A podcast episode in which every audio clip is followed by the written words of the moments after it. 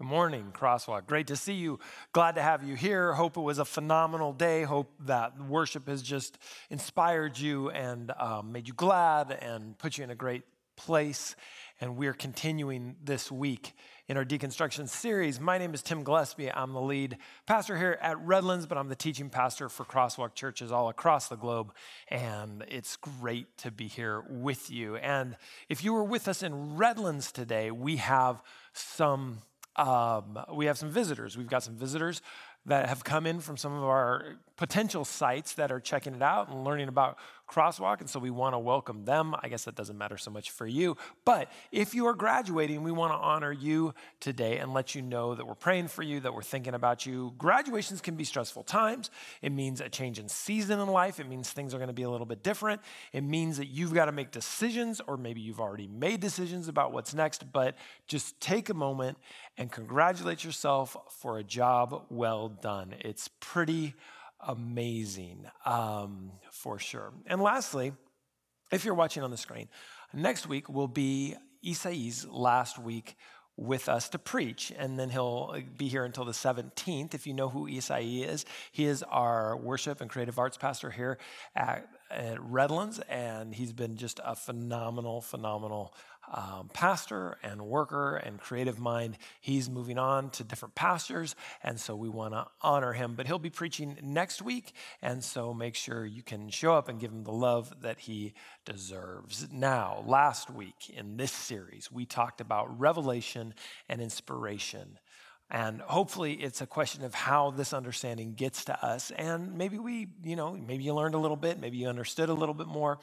But now we need to look at how we interpret these words because the truth is, we do interpret everything. The perfect example that I like to use, and you've heard me use it before, so I won't linger on it, is the idea of a stop sign. We all interpret a stop sign differently, even though it means the same thing. And depending on when you show up to that stop sign, you interpret it differently as well. And this can go on for lots and lots of different things. But I know, listen, you, want to say, listen, why make this so complicated? Right? And I'm sorry, I, I don't want things to be complicated. We want things to just be simple. Why can't they be simple? I mean, we want to say something like, God said it, and I believe it, and that settles it for me. So we're not trying to make things so complicated. But in fact, these are words that have been thrown out at us, at us before. Like just, just use a plain reading of Scripture right? If you can just do that, then you'll understand everything that Scripture says. And I love that. And that doesn't all get us to the same place.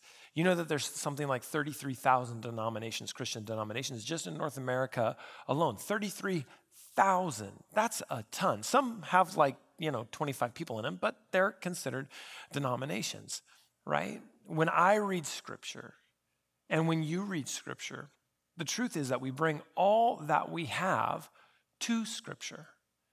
And that gives us some extraneous information that might change what we think it means, right? We bring our childhood, we bring our upbringing, we bring our hopes, our dreams, our desires, we bring our personalities, we bring our theological bent, some of the things that we know and some of the things that we don't know. We bring all this to the table. And so a plain reading of Scripture is never just a plain reading of Scripture. Because if it was and we were all the same, we would all land in the same place, but we don't. Right? So does that mean we can't read scripture? And of course not. That's not that's not what I said. Of course we can, and of course we should. But we should also be committed to studying scripture. Right? That goes beyond just a simple reading. Now, how can you know context? How can you know commentary? Truthfully, how can you know history? And even cultural context without a deeper study of Scripture than we might get from just a plain reading of Scripture.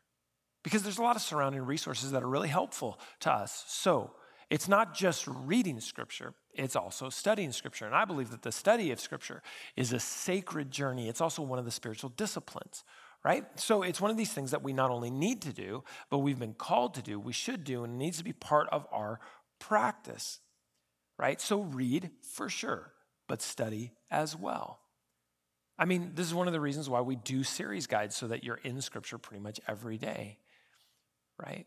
But it's also important to know where you are on a faith development scale, right?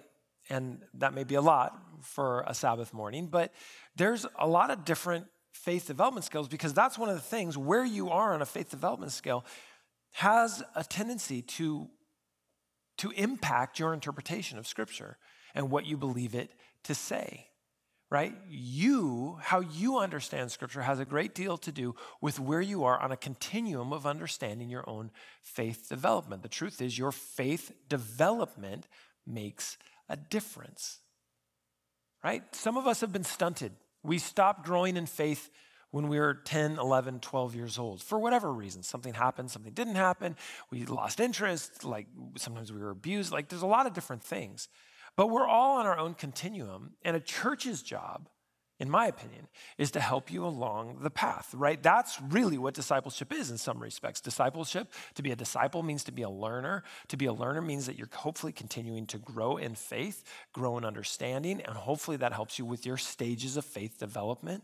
And by the way, there's just a ton of different continuums of faith development. There's a lot of, we call them faith development scales. I put a bunch here behind me if you can't see it. There's the wide shot. Um, it's just a lot, right? We're not going to go through every single one. And I mean, Blake's, Kierkegaard, Perry, Fowler, Fowler's a big one, Kohlberg, Blanchard, Ricoeur, Graves, Beck, Wilber, Richard Rohr, even Gillespie, and not this Gillespie, my father Gillespie wrote his dissertation on faith development scales and created one for himself based on James Fowler's, and it's used all over the world today.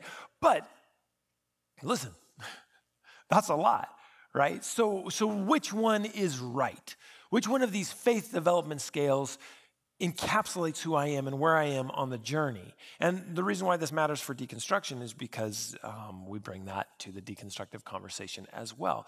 The problem is asking the question, which one is right, is actually asking the wrong question right? Because they all comment on the human condition and where we go and how we grow. Some more specifically, some perhaps a little bit less so.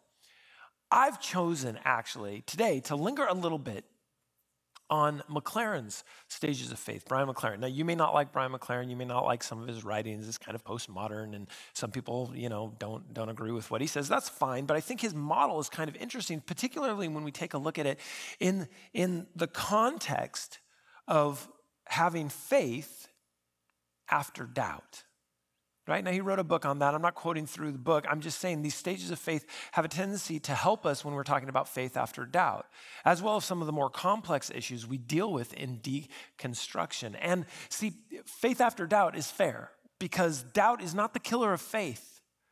In fact, Frederick Buechner says that doubts are the ants in the pants of faith. I love that illustration. Doubts are the ants of pants ants in the pants of faith. They keep us awake and they keep us moving. And what I like about McLaren's stages is that there's just four, right?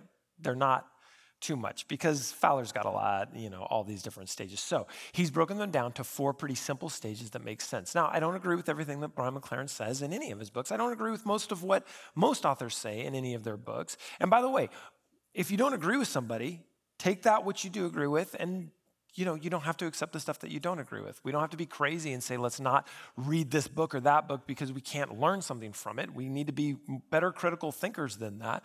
God gave us a mind to agree, and God gave us a mind to disagree, and that's okay. We can do both those things. And by the way, everybody can do those things. So we should have access um, to all the information that's out there so we can make those decisions for ourselves. I like his engagement in faith and doubt. It's like he goes after it, right? So we're just going to take a quick look at these four stages relatively quickly because I want you to get them in your head. Um, and maybe it won't be as quick as we thought, but listen. The first one is simplicity. It's easy, right? This is a simple faith, right? In, in this, you're kind of either for us or against us, right? It's kind of all or nothing. You focus on right or wrong, good or bad, and it's kind of dualistic in its nature, right? Good or bad, black or white. Pretty simple, right?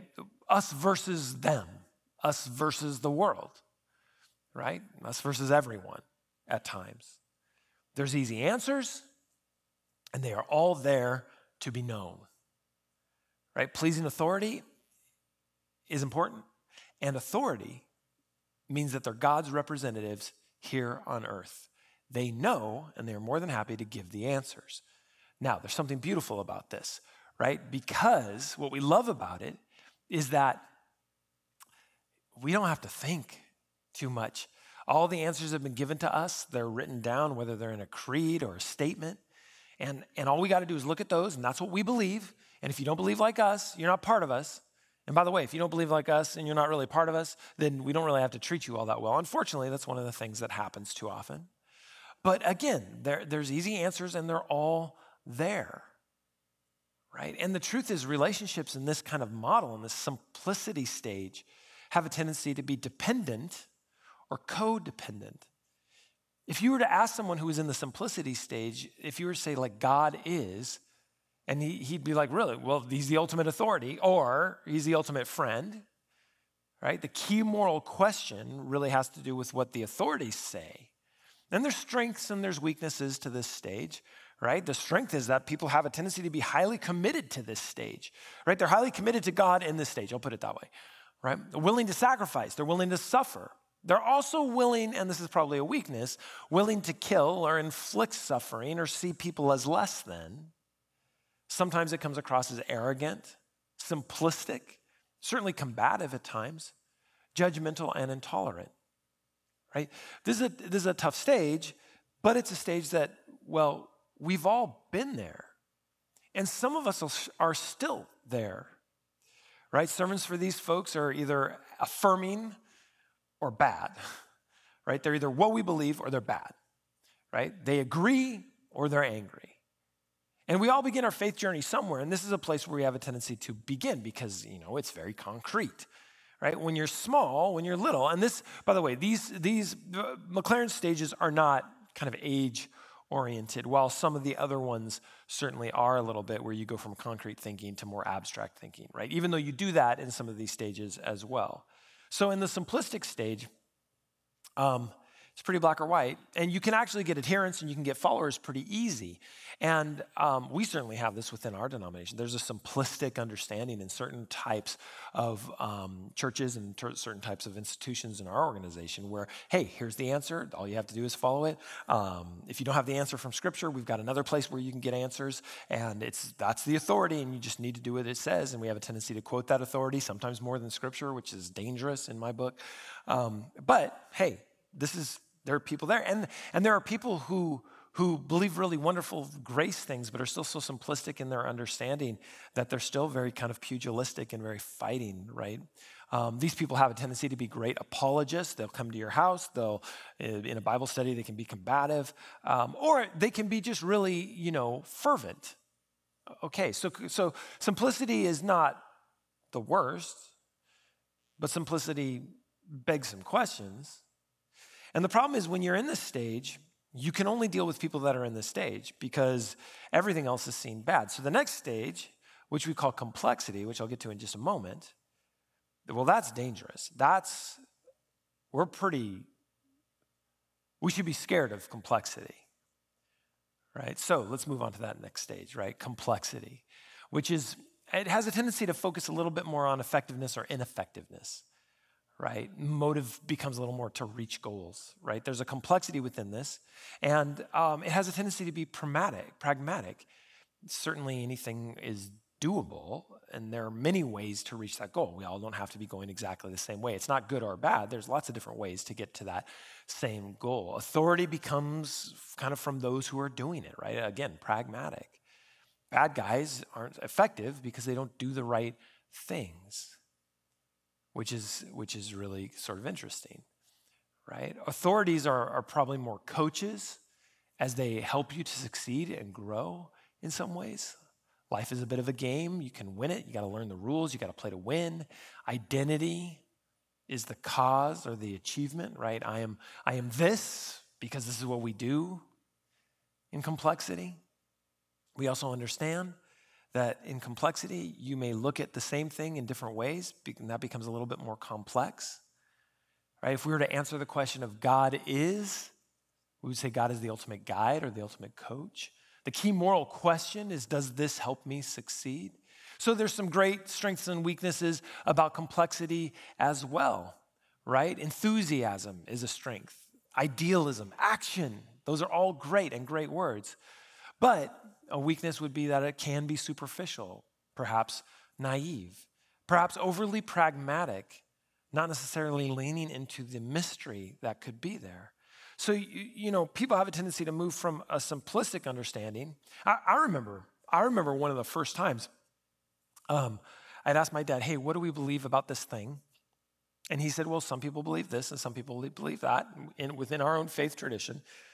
And that was a complexity I had not figured out before.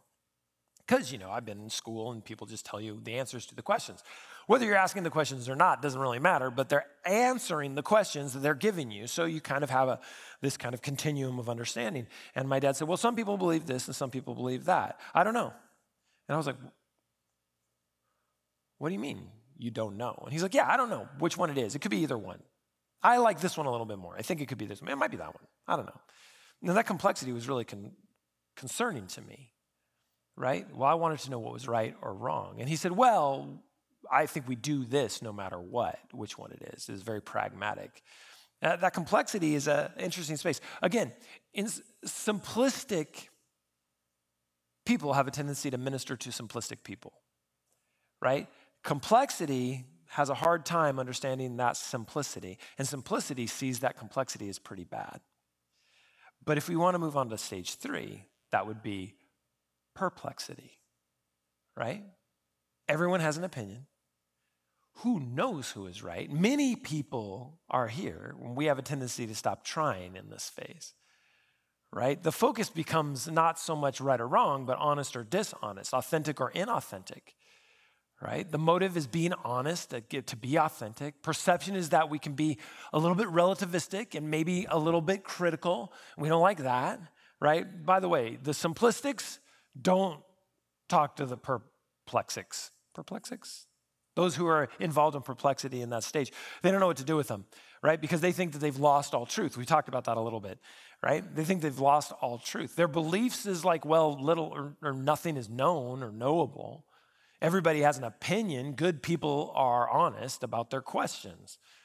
It's not so much about the answers. You've heard me say some of this stuff, right? Authorities have a tendency to be looked at as controllers or the enemy of trying to impose easy answers on the naive.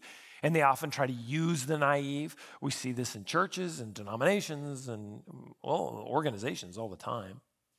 If you were going to ask the question, God is what to them, they would say a mythic authority that either they have outgrown, which sometimes they feel, or a mysterious reality that I'm seeking, or even some would say it's the opiate of the masses who are stuck in simplicity. They can't think on a higher level, right? Strength and weaknesses to this stage as well depth, honesty, sensitivity to suffering, even ironic humor, which I think you can call a strength. Weakness is that it's cynical, sometimes uncommitted, often withdrawn, critical, and can be, well, it can be elitist, right? We all have somebody who's left the faith who thinks you're stupid for staying in it. Sorry to use that word, but they do sometimes, right? Oftentimes they've moved from simplicity to perplexity. They've skipped complexity altogether and have no time for it. But then there's a stage four, right? And by the way, these stages are not necessarily linear, they have a tendency to overlap quite a bit, right? But a place that is kind of beautiful, and I do like McLaren's understanding of this, is har- harmony, right? So, stage four seeks first the kingdom of God. Love God, love your neighbors. In essentials, let's find unity. In those things that are not essential, let's not worry about it so much, but let's make sure we figure out what is essential, what is elemental, right? The focus becomes, again, maybe beyond right or wrong, but to wise or unwise, which sounds something like what Paul says, right? All things are permissible, but not all things are beneficial. Um, you know, the motive is to serve and to contribute, to make a difference. The perception of the world is very integrated and very sympathetic. We understand not everything's black or white, and so we have to learn how to live in the tension of that. The beliefs is that some things are known, but many things are mysteries. Life is this quest of discovery. But one of the things that in harmony you begin to understand is that there's no them. It's not us or them, it is God and all of us, and we're all seeking it together. They have a tendency to take a look at authorities as people like us, right? They're imperfect, sometimes doing their best, sometimes less than their best or less than honest, sometimes even misguided, but still contributing. If you were to ask the question of what God is, we would say God is knowable in part, mysterious, present and transcendent, just yet merciful, right? We hold these truths in tension, which is par- paradoxy, right? And we've talked about that. We've talked about negative and positive poles, right? There's something about living in that tension that when you can find harmony within it is a pretty beautiful place. Now, are there strengths and weaknesses? Of course. A strength would be they may exhibit the strengths of the previous stages, plus some stability, endurance, and hopefully some wisdom, right? Um, a weakness that they may display some of the weaknesses of the other stages of faith as well. And what's funny is that when you think about it, you know, you, you get to this place and you go, oh, well, harmony becomes the new simplicity, right? And this new simplicity then encounters some complexity, which enters into a new perplexity. And eventually, one becomes less aware of the stages and struggle and more aware of the learning, the life, and the love. So why do we ask, why, why do I tell you about the stages of faith, right? Why do you need to do that? And by the way, tons of stuff out there. I suggest you read a bunch, go all the way from, you know, go all the way from Kierkegaard stuff through Fowler stuff. I think there's some really great and phenomenal things out there. But why would we talk about this? And why do we need this to understand this for deconstruction at this point? What is the point? Uh, two reasons. Number one, because you bring yourself to it. So, understanding kind of where you are. Are you about ready to let go? Are you just perplexed by this whole thing and you're just done with it? Are you seeking harmony? Are you just learning about the complexity and understanding? Like one time, I, if you remember this, I talked about the seven different atonement theories. I had so many people come up to me afterwards and say to me, Pastor Tim, I had no idea there were so many different theories of atonement. I thought there was just one. And I don't know which one I'm at.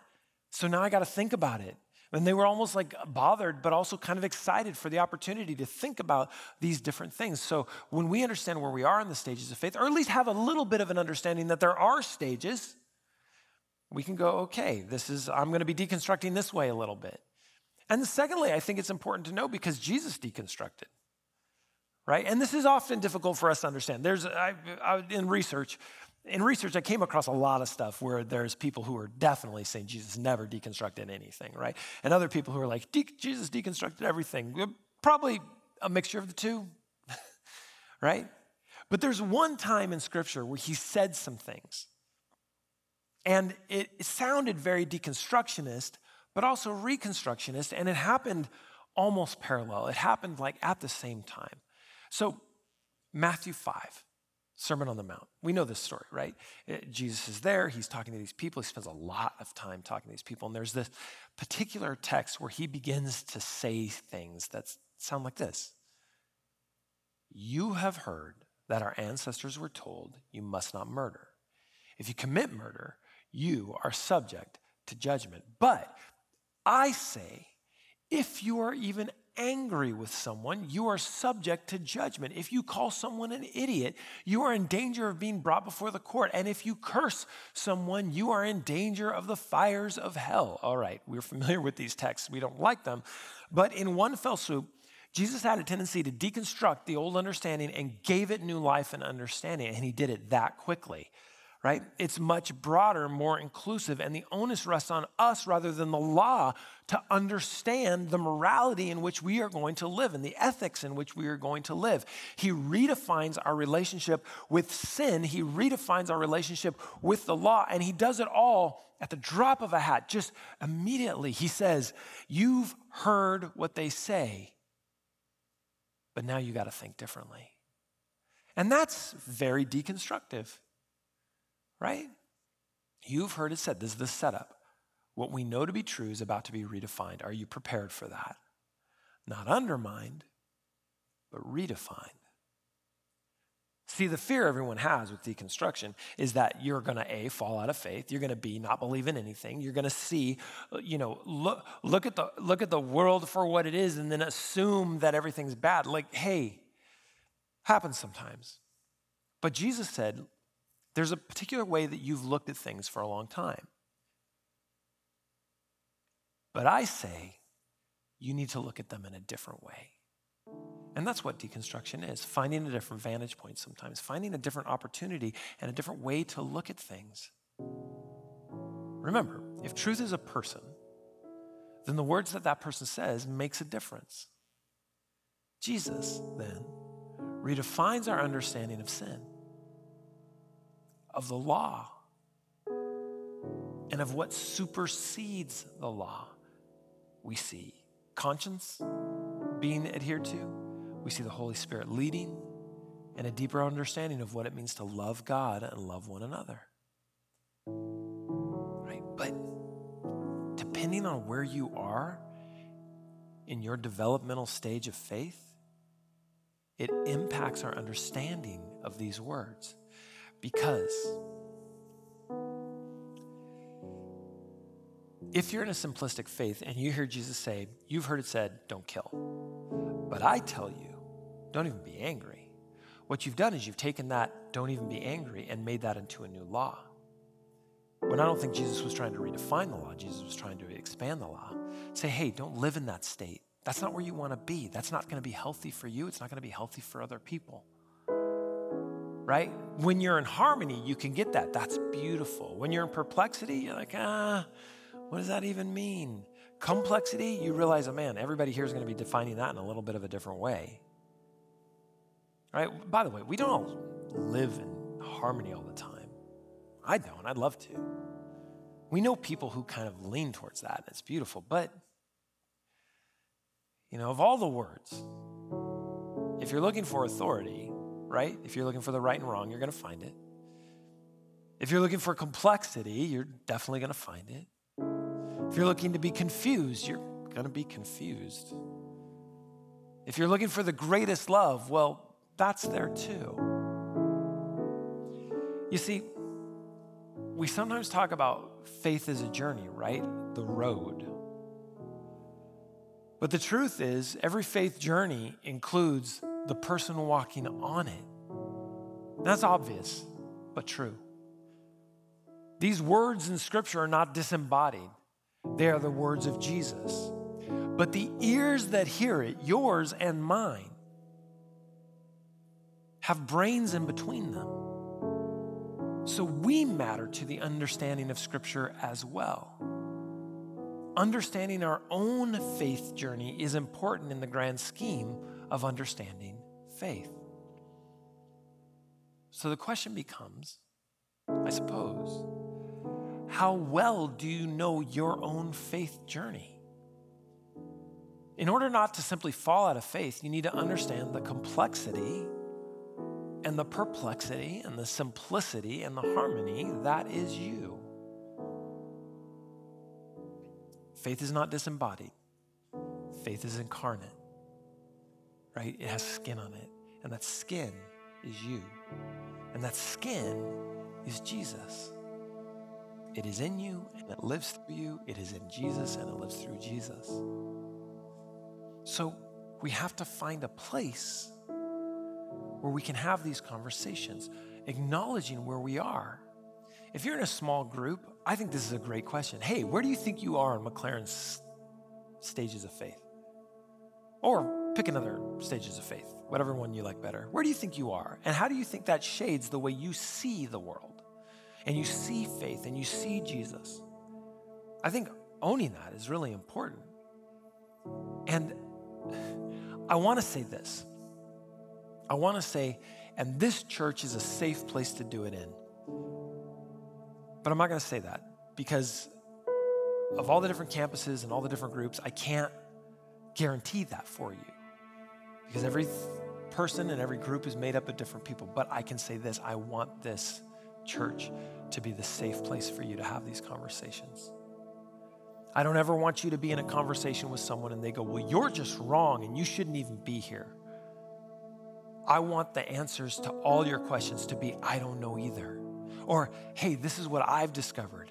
Or, I used to think, and then I learned, And now I believe, see, that's a really important phrase that we don't lean into nearly as much because we can change our minds. We may believe something like this today and tomorrow have learned something else that changes the way we understand. I used to think that way and then I learned, and now I believe. Learn to get that into your vocabulary so that this can be a safe place to have these conversations. Because the truth is, We're all on this journey. Not all on the same roads, not all on the same paths, hopefully heading for the right destination. But we've got to help each other along the way. And that means honest, open, and sometimes dangerous conversations, but held within the safety and the loving arms of Jesus. Let's bow our heads. God of grace, I just want to thank you I want to thank you for the mystery, and I want to thank you for the journey that we have to discover who you are. And Lord, if we don't come to a real great understanding until we see you again, let us enjoy the mystery, knowing that it all leads to a greater love. Greater love that you have for us and a greater love that we have for others. May we live in that space, knowing that. In your name I pray. Amen.